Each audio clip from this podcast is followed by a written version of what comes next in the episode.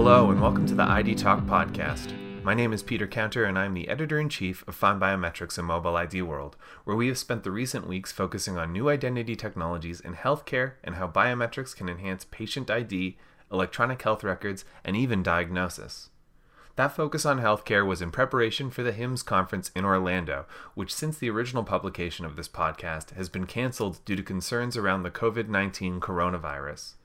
Find Biometrics was scheduled to host an expert fireside chat about mobile ID in the healthcare sector, moderated by Find Biometrics President Peter O'Neill and featuring special guest Tim Brown, IDEMIA's Senior Director of Technology and Chief Technologist of Digital Identity for North America.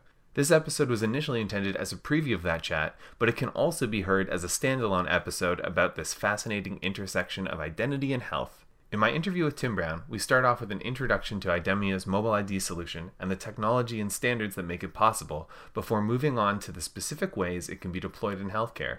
Tim and I talk about patient ID, e prescriptions, and telemedicine before speculating on the future of a mobile ID empowered healthcare landscape. It's a fascinating conversation and a great way to keep the healthcare ID conversation rolling in lieu of HIMSS. So without further ado, I am pleased to present IDEMIA's Tim Brown on the ID Talk podcast. I'm joined today by Tim Brown, Senior Director of Technology and Chief Technologist Digital Identity for North America at IDEMIA. Tim, thank you for joining me today on ID Talk. Thanks, Peter. Thanks for having me. So, before we jump into healthcare, we should review for listeners the fundamentals of IDEMIA's mobile ID solution.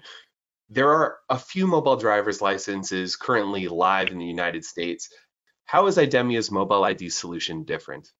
That's a great question, Peter. The it's actually the first thing I'd like to talk about is a little bit of the difference between a mobile ID and a mobile driver's license. Um, while they're they're fundamentally the same. I think there are some key differences that um, people may hear in the market segment that that would uh, you know allow that some, provide some clarification. Mobile ID uh, in and of itself is a, a mobile credential that resides on your your mobile phone and uh, allows you to authenticate and establish your identity remotely. Whereas a mobile DL or driver's license provides a lot of that same that same functionality, a lot of that same functionality, but also uh, conveys the uh, ability to drive to to use it as a physical credential as you would your physical credential. Right. Yeah, that's a very important distinction. I imagine they're very easy technologies to conflate. Where are MDLs currently live and operational in the US? So, mobile driver's licenses in general are actually live in several states, uh, most notably uh, Colorado, Louisiana, and Oklahoma uh, with several other states that are in pilots looking or looking to go live in the next 12 months. Oklahoma obviously is, is our IDEMIA's mobile ID as a service, and while we feel that there are uh, we feel there are many advantages to our solution, I would first state first and foremost that our mobile ID is the first operational mobile DL that is fully compliant with the ISO IEC 18013 standard for mobile driver's licenses. Uh-huh, yeah, that's a major differentiator. Uh, obviously, the benefit of a standards-based platform is to ensure interoperability uh, regardless of the jurisdiction of issuance. And AAMVA has come out and supported that uh, that standard, and, and, we all expect all the states to be issuing mobile DLs in the near future. And that's important, right? Because if I'm, as a Florida resident, pulled over by uh, law enforcement or in California, uh, I'd like to be able to have the confidence that my mobile ID can replace my physical credential uh, with uh, communicating with the officer. And the only way you can guarantee that is through uh, standards uh, interoperability. And then beyond the standards, I think uh, some of the key features that we've implemented are there's a host of security and privacy enhancing technologies that are built into it, most notably that put the citizen in control of their identity, as well as enabling online authentication. Um, we, you know, I like to I like to refer to some of the technology as informed consent because I, I'm a big firm believer in um, you know, not only establishing uh, your you having you own a, your PII, but also consenting to release it.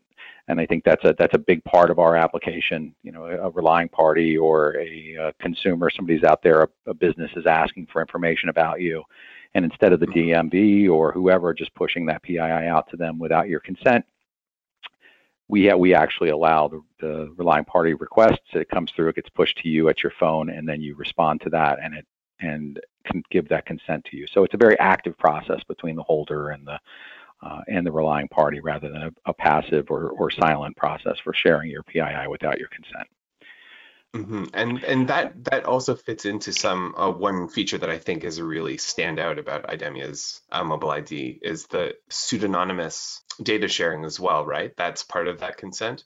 That's absolutely correct. So uh, another big feature of, of the, the product is that uh, you have the ability to uh, restrict the data that you're sharing. So you can say not not only from the request coming in and what you can send out, but I can I can create privacy views of my ID. So when I go to a bar, I go to a uh, a restaurant or or a, the convenience store to buy liquor or something like that, I can I can only show that I'm over 21. I don't have to provide that person with my name and address and all the additional information that that could potentially be misused.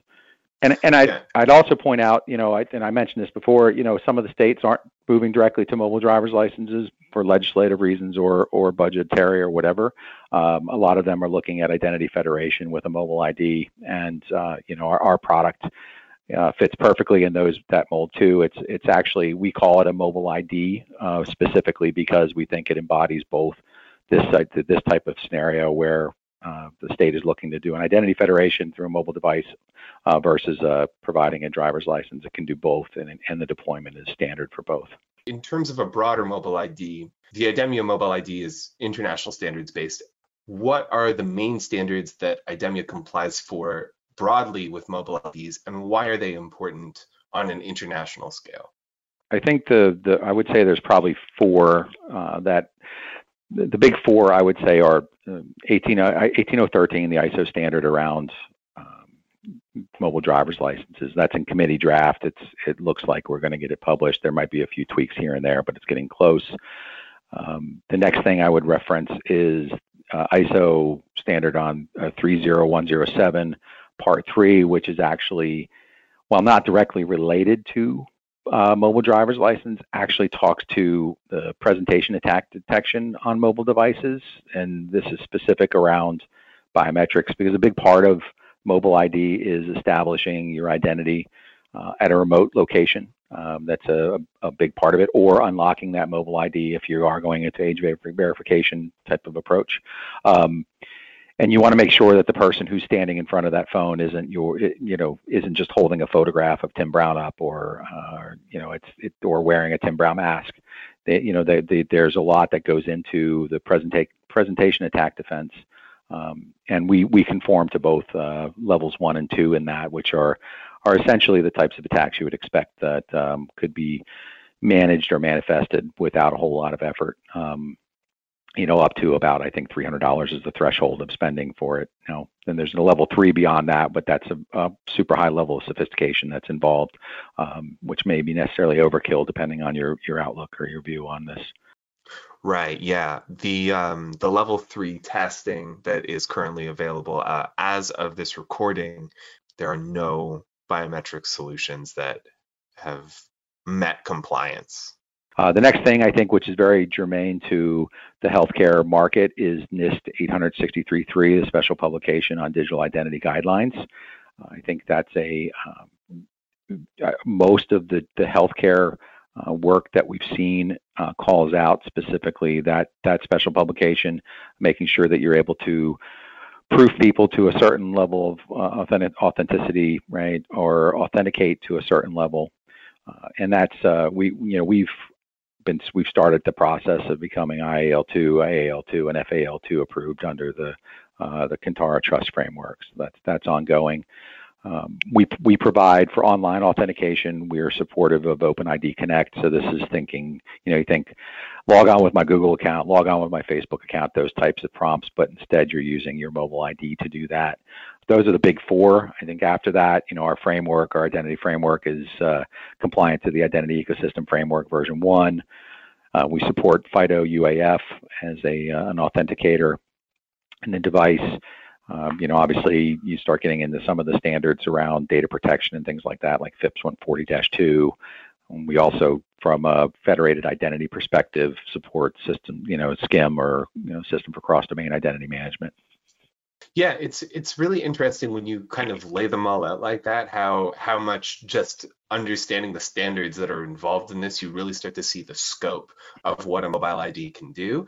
Um, but in terms of the other side of the equation, what is the user experience for enrollment with IDEMIA's mobile ID? I know you touched on the liveness detection, but it's interesting, I think, to always try and like put this in the hands of somebody listening, you know, like what is this like to do? Absolutely. I, I would say, you know, I've I've been working with document proofing, remote document proofing for a really long time. Um, and some of the biggest challenges that you run into are around user experience and coaching a user through successful capture of a document to be able to proof that remotely. So, so we've we've gone through. We realize that's a, a, a, big part of successful enrollment, especially a mobile ID. So we've gone to great lengths to sort of tune and, and fine tune our process and do through data analytics and uh, user focus group testing. We spend a lot of time talking to people, asking them what they like, what they don't like. We do A/B testing, that kind of thing, to try to to drive uh, successful enrollment. And it's and it's something that we are constantly grinding over to get it just right and get it perfectly perfect. Um, but essentially, the, the process is pretty straightforward. Uh, again, we coach we coach the users all the way through. We give them examples, videos, or in-app experience to try to uh, bring them to handhold them, walk them through a successful capture. Uh, but initially, you connect your phone to the service. You know, this is typically established using a, an SMS with a deep link, so you can, you know, we establish a uh, some some type of association in our system to that device. Uh, and we and that helps us confirm that you know the user is basically in control of the device. Uh, we then capture the front and the back of the physical driver's licenses. Um, you know, despite the, the advent of mobile credentials, the physical credentials will still be with us for some time. But then we go for remote proofing. We capture the physical credential not just to validate its authenticity, which we do, that ensures that the user has the possession is in possession of the credential, but also we extract the data from the machine readable zone, which in the United States is the barcode on the back of the card. Um, that allows us to have a, a, solid read. We don't rely on OCR on the front of the card, and the, you know pulling from the PDF 417 barcode gives us that uh, that that reliability in the data extraction. We then capture your selfie, and we incorporate liveness detection in our mobile application. And what is that liveness test like? Uh, we ask the user to perform a, several maneuvers with their heads that basically trace uh, a, a, path on the screen and pause at certain locations. And then finally, they submit that data. The credential data and the selfie goes back to this to our systems, and this, we pull from the state system of record and compare the attribute data that was collected from the driver's license. Compare that live captured selfie against the biometric that was there originally when the person walked in the door and proofed at the at the DMV, and that helps us establish that uh, that credential. And we throw in a few extra uh, fraud vectors in there, you know, checking for different types of fraud just to make sure. But then that's essentially it. That walks you through um, establishing that the device gets rendered. You've got a, an image on the phone. We found most of the states are asking for us to render uh, what their physical credential looks like on the device, and then we have some interaction that can go on with that as well. Mobile connected life demands a revolution in ID, and IDEMIA is leading the charge. The IDEMIA Mobile ID is a digital credential based on your driver's license that lives in a fully integrated mobile app on your phone. The credential conforms to industry and international standards and functions like a physical driver's license that has been upgraded for a digital lifestyle, allowing you to securely assert your identity both in person and online. A mobile centric profile with your picture, personally identifiable information, license class restrictions, and badges for supplemental data like veteran status or donor card makes everything easy to see and understand at a glance, while a validation button allows for real time authentication. Other government issue ID types and sources are naturally also supported. Learn how you can participate in making the mobile ID a nationwide reality. It's time to put identity at the core of Connected America by visiting idemia.com. And now, back to the podcast you know, we've talked a lot about the actual driver's license component of this, and you did mention healthcare. I want to stick specifically uh, on healthcare because that's the subject of your fireside chat with Find Biometrics at this year's HIMSS conference. Generally, what are some of the bigger use cases for mobile ID in healthcare? the thing that jumps out first is patient ID. That's an obvious choice. I think that as we we look to um, enable things like telemedicine uh, interactions with uh, with picking up prescriptions and that type of thing, you want to be able to establish uh, ID of a, the identity of a person uh, remotely. You know, you're not necessarily going to be doing this in person. Um, provider ID. So anytime a provider is interacting with uh, patient ID, patient records or uh, prescribing uh, controlled substances or doing anything that you know accessing patient records those types of things i think will will be obvious choices for mobile id so they you know potentially doctors may not necessarily be in a location where they're uh, they might be at home on the weekend and i you know I call my doctor and say oh you know my my sciatica is acting up again so then it can prescribe me a medicine or something like that to help uh, relieve the pain uh, when when he's at home so he he interacts with his uh, remote electronic prescriptions using his mobile ID.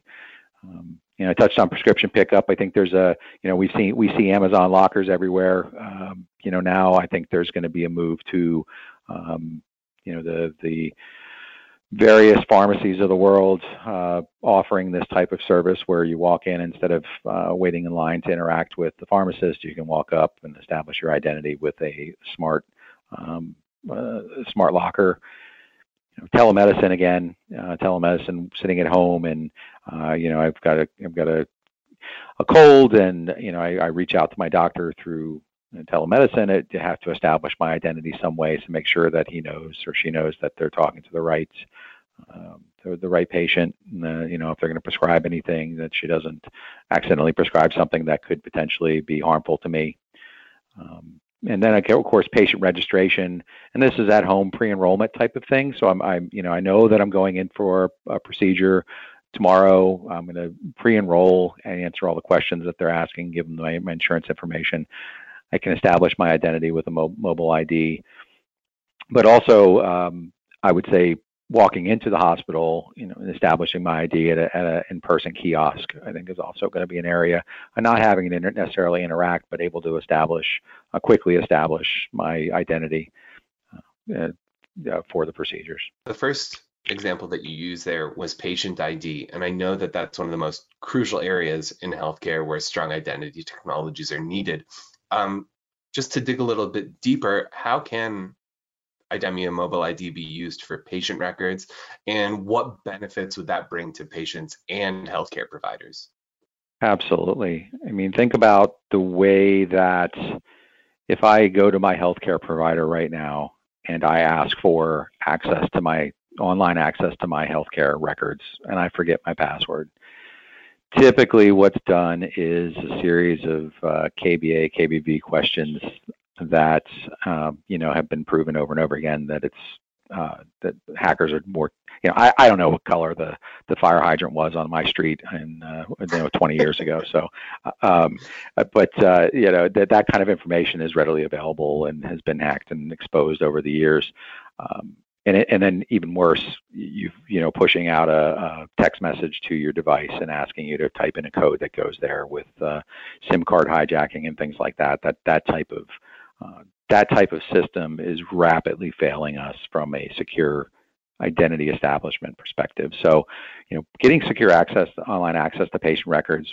reestablishing your account, uh, those are all crucial, uh, you know, aspects for mobile ID. You know, remotely accessing those things.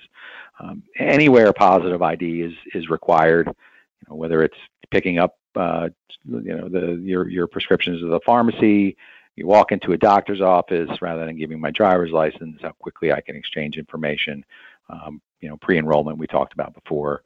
Um, and then, of course, I, you know, I, I, mentioned earlier this idea of informed consent. I mean, I, I want to make sure that my data is being pushed to the right people in the right times. So I want to be able to give that consent through an app um, that at home to you know to my providers that to share that data. If my doctor wants to share my data with a with a specialist, then I want to make sure that I know that um, and I consent to doing it.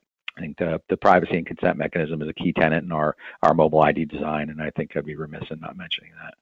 You mentioned a couple times already uh, using the mobile ID for e-prescription. Clearly, there is a huge demand for this kind of thing. um, just in terms of, of just patients having the convenience of being able to use these um, as they like with the informed consent, as you've been mentioning again. But um, there are a lot of challenges that are coming up in terms of implementing these. My question is, what are the main challenges faced by healthcare providers in implementing this e-prescription that is in high demand? And how can Mobile ID help address those challenges? Well, uh, certainly, you know, positive patient identification is probably your the, the biggest challenge. Um, establishing that the the person who's in front of you is that person, or the person who's picking up uh, has permission to do that, or is the is the correct person. I think those are, uh, you know, rolling that out. I also think uh, the ubiquity of of we know we've we've talked about the the presence of and how soon states are rolling out these mobile IDs, or if uh, providers are rolling them out, or it's a uh, you know specific healthcare companies or something like that. The you know the, the having access to you know, getting getting those systems out can be very challenging. You know, I, I know that um, a, a, lot of given my background in some of the remote ID proofing work that's been going on, uh, a lot of pro- a lot of providers in the absence of a strong mobile credential have rushed to using um, pure document authentication from a mobile device, which can be challenging because of uh, be- because you're not necessarily uh, guaranteeing the identity of that person through simple document authentication. Uh, you really need to go back to the, the system of trust, which is at the DMVs, uh, with some kind of biometric check at the DMV. Uh, so just doing doc auth alone is uh, can be is is probably not good enough to establish securely establish patient identity. Um, you know that, that, and I suspect that that in doing that, they've uh, those relying parties or uh, companies that are healthcare providers have realized the difficulty in implementing systems like that well. Uh, it's not an easy thing to do. Um, it's a there, there, are plenty of challenges just interacting with customers in that way and interacting with IDs, and which is one of the benefits that that IDEMIA brings to to the table, right? So we we've got a long history, 60 years in producing IDs for the country, for the states in the United United States. You know, from a I, I think from a provider side, you know, strongly identifying the prescriber uh, is the correct person issuing the prescription. You know, we talked a little bit about uh, EPCS or electronic prescription controlled substances before. Correctly establishing that to the DEA gu- guidelines um, required, you know, having having a biometric match that gives you false acceptance of at least one in 10,000, um, or most one in 10,000, I should say. Uh, being able to uh, tie the user to their mobile device to do that electronic issuance of prescriptions. You know, consenting, you know, back to the consent model, you know, making sure that you have a way to consent to release medical data uh, that that's yours. I, you know, I, I you know, let's say a company I work for, or not IDEMIA, but let's say I, I started a company and they wanted to get my uh, sensitive medical data. I'd want to know that, so I'd want to release that information only if I if I felt it was appropriate. Um, confirmation of understanding of potential side effects, interactions of drugs, that type of thing. I think if you um, look at our model for pushing information out, I can envision a, um, a, pharmacy saying, okay, you know, I'm a relying party for mobile ID, and I know that uh, Tim's coming in to pick his prescription up. Let me push out a notice to him that says, hey, you know, medicine A may cause this side effect, or or medicine A is going to uh, interact poorly with the medicine B that you're currently taking, please con, you know consent to releasing and you know tell me that it's okay that you that you understand these these terms and conditions and send that out. The that safety aspect of it is really something that I know I'm personally very enthusiastic about um, when it comes to bringing strong identity and mobile ID to the health healthcare space. Um, e-prescription and just prescription in general seems to be a huge attack vector for for fraudsters and given the ongoing opioid crisis, it really does feel like right. having this something like a mobile ID would really, really help a prevent people from abusing the prescriptions, um, and and then also b making sure that that people aren't overprescribed codeine, for instance, uh, to a point where it, it could become a problem. It feels like this could really help solve solve those public health problems and maybe create a social good um, through technology. Yeah, I absolutely agree. Proving your age while enjoying a night on the town, opening a bank account from the comfort of your own home, registering a new vehicle remotely. IDEMIA's mobile ID enables all of these innovations and more. It can even replace your passwords. Mobile IDs incorporate powerful technology that roots them in government held systems of record while allowing consumers to control when and how their data is shared. Convenient, secure, and more flexible than the traditional physical driver's license card or ID, this new technology empowers consumers to securely assert their identity on their own terms, both in person and online. The IDEMIA Mobile ID is more than just a concept. Statewide pilot projects and initial rollouts across the US have already shown that consumers are eager for the next wave of converged identity, powered by IDEMIA and managed by themselves. It's time to participate in making Mobile ID an American reality. Learn how at idemia.com. And now, back to the podcast. So you mentioned provider ID, um, and I think that when people think about a mobile ID, they're really looking at it from a citizen's perspective. But uh, obviously, having a strong, you know, anchor of trust and a trust chain in in your device um, especially something that that can you know use NFC, QR code scanning, Bluetooth. That can have a lot of um, sort of enterprise level benefits as well. Can you expand a little bit about what the benefit of a mobile ID is for providers and healthcare professionals uh, in a day-to-day basis? Yeah, I mean, I think the you know healthcare providers and professionals would benefit from it. I mean, I, I think simply just from operating in uh, shared workstation environments, you know, having access to being able to being able to tell who has access to patient records, whether they're authorized to do that. Um, you know, having strong authentication in those locations to establish it. I think all those things factor really well into a mobile ID. I I, um, I would expect that uh, you know we talked we've talked extensively about EPCS, but I, I think that that falls in line quite a bit. I mean, more and more work is being moved to um, these tablets and things like that in your doctor's office. I think that you see people, you know, interacting with those things, having a having a standards-based mobile credential to be able to say, yes, I'm I'm sharing this information. I'm, you know, I'm establishing my identity. I'm carrying it. I can I can unlock it with my face or something like that. Now, I'll say this that, you know, there there are sensitivities to uh, user experience in in the healthcare space that that could potentially uh, that are challenges for mobile ID. You know, maybe they don't necessarily have the um, ability, have the taste, I guess, for going and doing a uh, uh, in, interacting with their phone just to unlock a tablet. So I, I think that's why there's a lot of presence of of sort of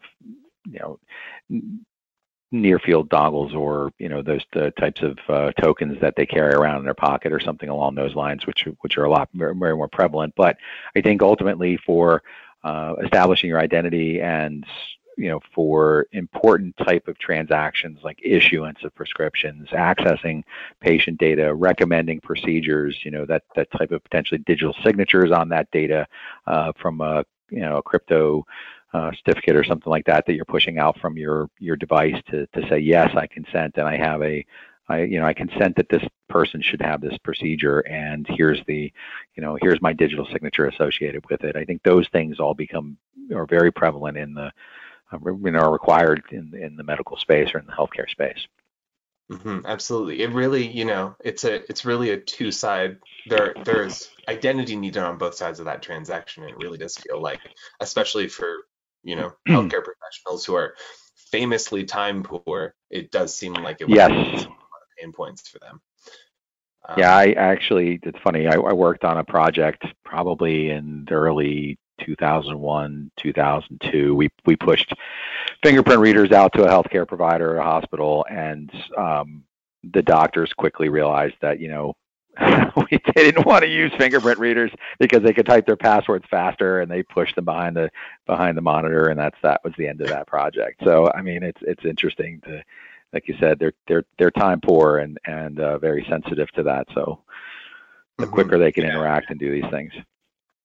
Turning our gaze to the future here, fully mobile ID seems to be an ideal solution for telemedicine. We've already talked a bit about uh, um, home care, but especially as 5G and IoT technologies start to enable new levels of home care, I'm wondering what is the potential of mobile ID in terms of enabling a sort of um, care from home model of patient care? Well, I, I think you know, and I, I keep keep going back to it, but establishing confirming identity is is first and foremost and and i think that's what you're you know having the ability to do that remotely um, whether it's you know whether it's establishing it through uh, our you know a telemedicine session on your computer um, interacting it as a, with an authenticator into your web session or something like that or um, you know in, interacting with uh, let's say you've got a, a drip you know the morphine drip or something like that at home and you want to make sure that I am that you know I can unlock it and use it if I if you know for some reason I you know I can do that through my mobile ID and I can interact with those uh, IoT technologies. I mean there there's you know obviously the the ISO standard allows for that kind of interaction between a, a verifier and and the device, uh, but there's also a fair amount of work going on in some of the some of the other standards bodies around uh, interact authenticating a person to an I, IoT device or something like that. You know that you know FIDO specifically it comes to mind that they're doing work in this space.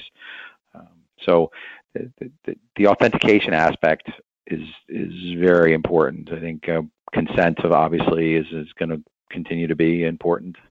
Um, you know, I see as as use cases. You know that obviously telemedicine is the big one, but uh, you know pre-screening, enrollment, that type of thing at home, preparing to go in. Um, I think those are all uh, going to be potentially huge. We'll, we will be doing these things sooner rather than later to prepare ourselves to go in and, and interacting with our devices. Our mobile ID will be a key part to doing that. Mm-hmm. Yeah, I mean, you know, having reported on this uh, this sector for you know seven seven or eight years now, uh, just specifically in in identity, I know that one of the big crunches in terms of um, healthcare providers is they're they're like trying to deal with outpatients and the the sort of cost that that, that causes. And so this is clearly uh, it makes a lot of sense that this would be the the high priority. Um, you know, we've spoken a lot about the potential of mobile ID in healthcare, but what are the immediate next steps healthcare providers and other relying parties need to take so that some of these opportunities can become a reality? Call me. No, we'll be happy to help. I definitely would be happy to help, right? Um, so uh, yeah, I know. I, I would say if, if your state is a mobile driver's license provider, I think you want to you know educate yourself and understand the functionality that's there, uh, how it can offer remote identity proofing or remote identity authentication for um, healthcare use cases. It, in the states that don't have mobile driver's licenses, you know, that I, I suspect the states are moving towards branded mobile ID uh, initially instead. Um, and then while they don't, as we mentioned, don't bestow traditional driver's license privileges, uh, they do confer a secure credential um, that would allow you to transact remotely and in person. So I think that's, uh, you know, understanding the landscape in your specific state or states that your company works in. Um, and, and both of those instances, I think, equally apply to healthcare providers and relying parties. I think uh, from a healthcare provider perspective, they're interested in establishing the identity, and a relying party is is interested in, in interacting with that identity, uh, with that person. Um, and then if neither of those things are true, you you know look to companies like Idemia who who can provide a, a secure uh, SDK or credential that can be embedded into into your own digital uh, digital product to be able to uh, enable those those types of use cases. I think that's that that's probably the the best advice that I would give. Um, you know, and also understand understand what the you know what the landscape is from a, a standards perspective as well. I know you know the like I mentioned 800 NIST special publication 863 uh, around digital identity guidelines. I know that that heavily influences the healthcare market. Um, and also look at uh, some of the things around that the, the DEA requires and things of that nature. So those are all mm-hmm. important things that you could do.